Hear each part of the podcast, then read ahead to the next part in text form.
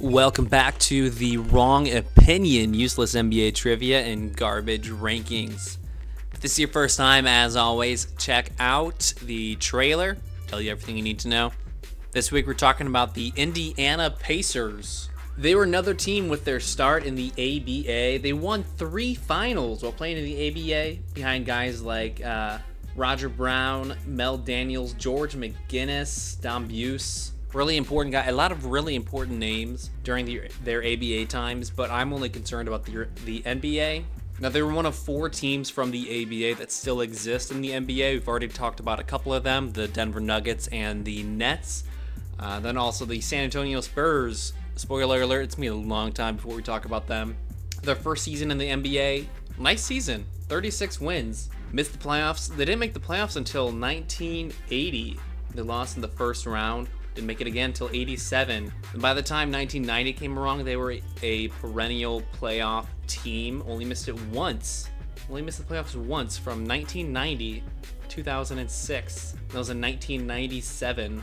Why is that, you ask? Partly Reggie Miller, partly just a great team atmosphere. They were constantly contenders.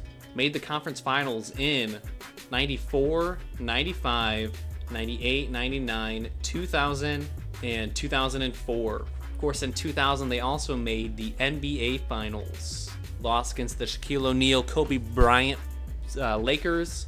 They're coached for three years by Larry Bird. He said when he first came in, he was going to coach three years and be done.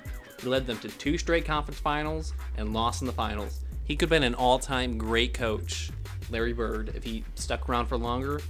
But he just had a three year arc, and that's that's fine. Their best season statistically was 2004, behind the might of Jermaine O'Neal, Ron Artest, a couple other big pieces. And that was when Reggie Miller was on his last leg. 61 wins in 2004. Of course, the next season it was completely marred by the malice at the palace. Ron Artest charging into the stands to attack a fan who threw a beer at him.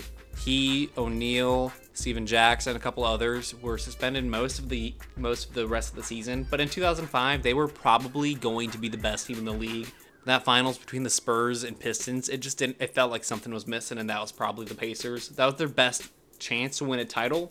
But when you put all your faith into a couple of hotheads, it's it's not going to end up well. By 2007, all those pieces were gone, and that playoff stretch was over. They had Danny Granger, amazing, amazing scorer, short career and he kind of led them into that. He was part of the first couple playoff teams in the 2010s. Now, between 2012 to 2014, they were probably the second best team in the East. They made two straight conference finals, lost both times to the Miami Heat and LeBron James. Now, 2013 is when Danny Granger got hurt, missed the whole, pretty much the whole year, and his career went down from there. That's also the year Paul George stepped up and became a bona fide star. Uh, and other than in 2015 when Paul George was hurt, they made the playoffs every single year that Paul George played for the Pacers. Now they made the playoffs every single season from 2016 through 2020. Paul George was gone for those last three years, traded for Oladipo and Sabonis. Uh, Sabonis was a nice surprise the last couple years, became an all-star. Oladipo had one great year and then kind of fell off a cliff. They were bounced out of the first round for five straight seasons, and over the last three years have been uh, among the league's lesser teams. Both Tyrese Haliburton at point guard, they look like they got a nice future ahead of them. They have 27 playoff appearances in their 47 years in the NBA, just below 500. They are right in the middle of the pack with a 497 winning percentage, while in the NBA, it's 15th among all active franchises. Now, in these rankings, they're behind a couple of teams they have a better record than in the regular season, but no titles, only one appearance. A lot of conference finals appearances, so good for them, but only one finals appearance. That really, really hurts them. But to the rankings. In our first team, our point guard is Vern Fleming. Now, there's a couple guys that had better peaks than him, but he played with the Pacers for 11 years, averaged an 11 and 5 on 50% shooting. That's really nice. Seven years in the playoffs and he's second in career assists, just behind Reggie Miller, who played there for about a thousand years. Third in all times game played, third in minutes played, and eighth in points, despite not really being a point scorer. Now he wasn't on the team for that finals appearance. In most of his peak was when they were not all that good. But I think longevity, seven playoffs, that's not that's nothing to scoff at. I think Vern Fleming's the right choice here. First team shooting guard. Now, this one is unbelievably obvious. Really, their only Hall of Famer, if you're just considering NBA statistics. Reggie Miller, 18 years, didn't miss a lot of games. All time, he's played 1,389 games. That's good for 13th most all time. He's also 22nd in points with 25,279. Played his entire career with the Pacers. That is by far their most in franchise history, about over double the next guy. He also leads the Pacers in both steals and assists. And three pointers, he was the original three point prototype. Had the record until Ray Allen broke it in 2011. For his career, he made 2,560 three pointers. He only led the league twice in three pointers. His peak was at 229 in 1997. Now, if he was playing today, he'd be jacking up, what, 10 threes a game, averaging 28, 29 points. Not a great defender, not a great passer, but ran around screens, was the focal point of every offense, averaged about 18 points from the start till the end. In that 2005 season, best chance for him to get a title, that was his last season. He was still playing well, 15 points a game, led the league in free throw percentage, but his teammates just let him down by charging into the stands. A first team small forward, he ranks way lower on stats than you would anticipate, but you gotta go Paul George. He was only on the team for seven years, the first two as kind of a role player in 2013, won Most Improved Player, averaging only 17 points, 8 rebounds, 4 assists, but legendary defender. By 2014, his scoring stepped up. He was hurt all of 2015, hurt in a USA basketball game. 2016 and 17, you know, 23 point per game score. Uh, he's the all time leader in most seasons, uh, being named third team All NBA. So that's kind of telling. He's always been a really, really good player, never necessarily great, but he led them to the playoffs every single year he was healthy. Six years to the playoffs for the Pacers, two conference finals, two first round exits. You know, I'll take it.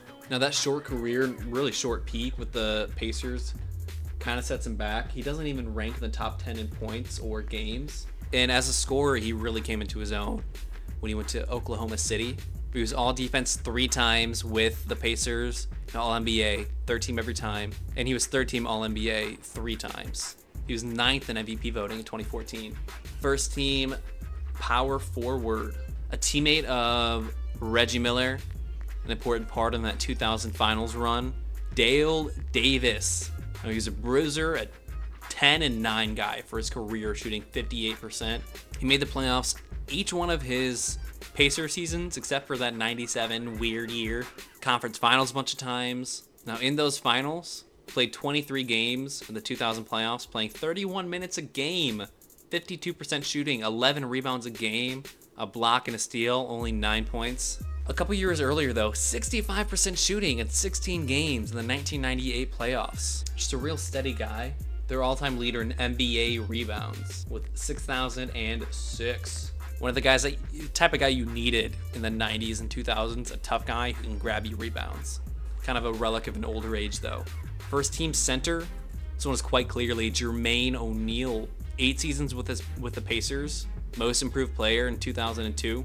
Uh, now, that's not the first time you've heard most improved player. The Pacers have won the award five times. I mentioned this when we were talking about the Magic because they are tied with the most with five. Let's go through it. 2000, Jalen Rose. 2002, Jermaine O'Neal. 2009, Danny Granger. 2013, Paul George. 2018, Victor Oladipo. I think Jermaine, he looked like he could be a Hall of Famer for a couple of years there, but he started late. wasn't didn't really. He, he came right out of high school. Started playing when he was 18 four years wasted in Portland. It took him until he was 23 to really start putting up, you know, statistics at all.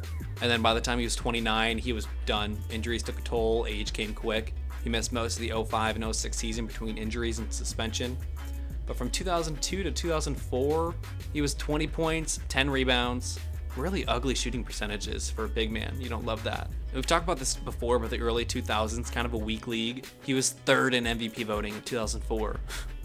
averaging 20 and 10, 61 win team. End up with two third teams and a second team in that nice three year span. An absolute swatter.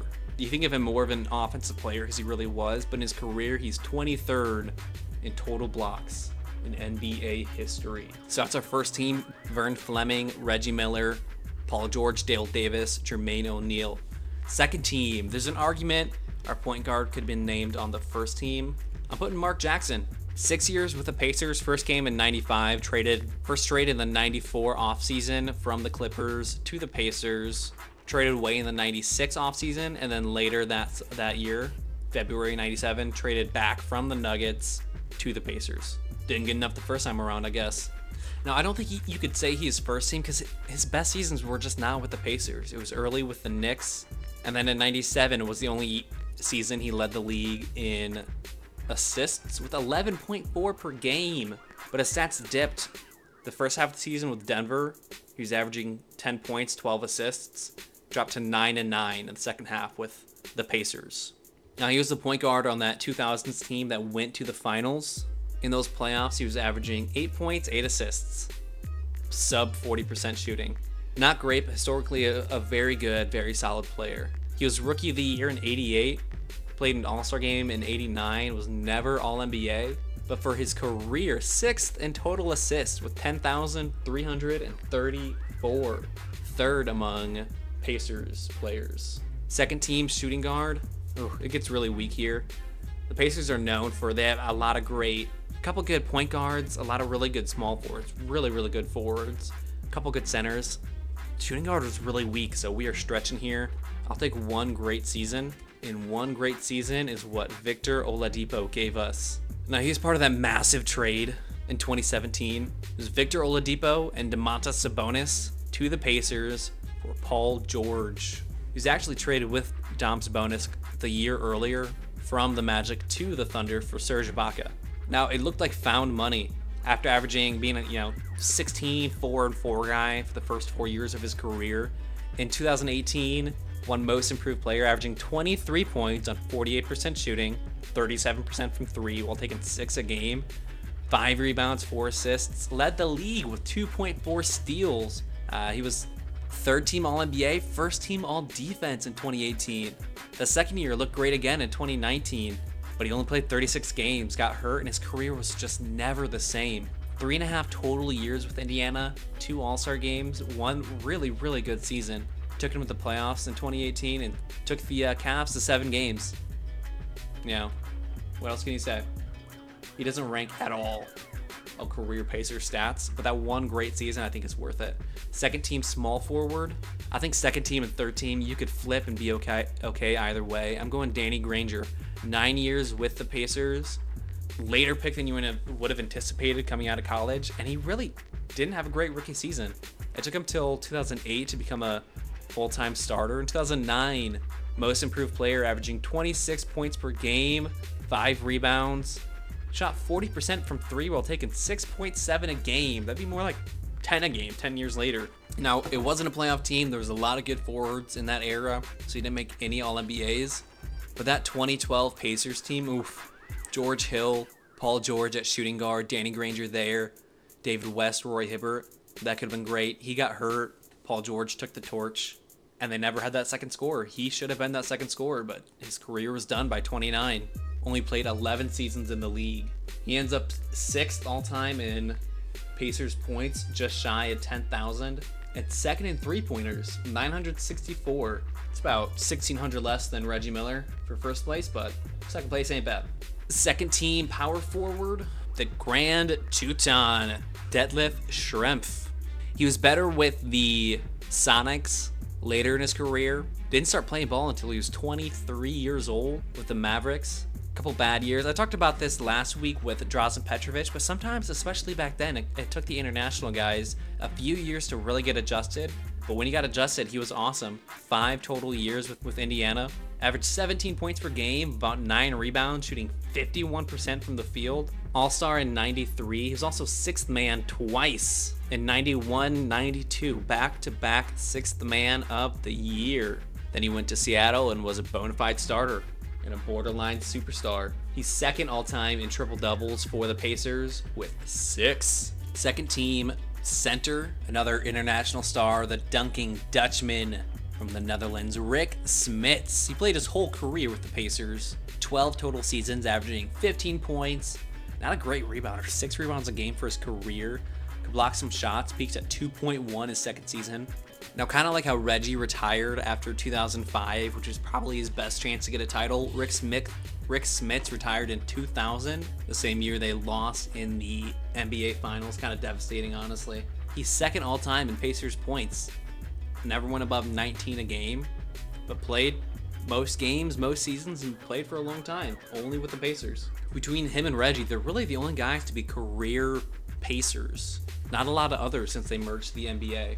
He was seven foot four, number two overall pick, and unlike Petrovic and Schrempf, he really started off strong. First team all rookie. So that's our second team point guard Mark Jackson, Victor Oladipo, Danny Granger, Detlef Schrempf, and Rik Smits. Onto the third team. Point guard was really tough. I didn't love where I went, but I went with Jamal Tinsley. I think just because he was on that really good stretch in 04 and 05. In that 05 season, he was having a career year 15 points, 6 assists, a couple steals a game. Now, he was a dreadful shooter from the field, below 40%, below 30 from three point. Played seven years with the Pacers. He's fourth all time in their assists. Just a good, tough guy, a guy that belonged on the team he was on. Now, after contract issues in 09, he didn't play with the team again, and his career kind of tumbled, kind of Le'Veon Bell esque. Just wasn't good for the rest of his career. Never went above four points per game. His nickname was Mel Mel the Abuser. That's your fun fact for the day. Third team shooting guard. Another one I had a lot of trouble with because there's just not a great choice. But I went with Lance Stephenson. Now, his first four seasons were in Indiana, and then he played again in 2018 and then another stop for 40 games in 2022 during that COVID stretch where everybody was getting signed. I think he was second in most improved player voting in 2014, so they could have had a sixth and back-to-back most improved player winners, but Goran Dragic won it and he deserved it. But in that season, he was a really good defender, pesky defender, got a lot of techs, but 14 points per game, 7 rebounds, about 5 assists, 49% shooting, hit his three-pointers. Then he signed a big contract with Charlotte and never played well again. Just like Jamal Tinsley, he belonged on that team. It's where he thrived, and anywhere else he would have just been a sore thumb. They needed a tough defensive player and a guy who was well rounded. He tried to be a scorer, tried to be a point forward who is undersized for a forward later in his career, but had a nasty handle and was an early triple double guy. It was before the triple double boom, but in 2014, he had five triple doubles that led the league a couple years later, that looked like an embarrassing number to lead the league. But once people started shooting more threes, the floor was more spread. It was easier for guards to get rebounds, and everybody was averaging triple doubles. So, know. But back then, five was a lot for one season. I don't love that pick, but I challenge you to find a better shooting guard. He had one really good season. I don't think another shooting guard had one really good season. Third team small forward. This was tough for different reasons because he could have been second team Chuck Person and he was famous getting torched by Larry Bird when he tried to smack talk him. But he was a really good scorer. Six years in Indiana, made the playoffs four times, bounced out of the first round all four times. But he stepped up in the playoffs twice. He averaged over 26 points per game in those first round exits. In his Pacers career, averaged 19 points, 48% shooting, making a three a game on 35%. That's pretty good. Ended up going to Minnesota, San Antonio, Charlotte, Seattle, He's only really good with Indiana for those six years, but he's one of their probably five best players since going to the NBA. Small forward's just a tough position. Well-rounded scorer, kind of like Melo, but not as good as Melo, but could score from anywhere. Melo's always my comp for those tough bucket getters. They don't make it look as easy as KD does, but always looks fluid. 13 power forward. This is a really tough one.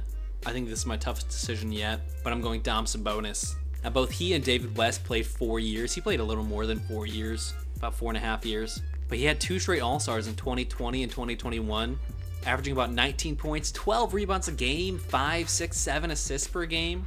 Like baby Jokic, really, he's more like what his dad was supposed to be. Arvydas Sabonis, what he was supposed to be, but just came in at the wrong time, the wrong era. Came in too late in his career to really see what he looked like overseas but everything you hear about his dad's offensive game is what you see with his son, Dom Sabonis. They're doing awesome things in Sacramento, and I absolutely love it.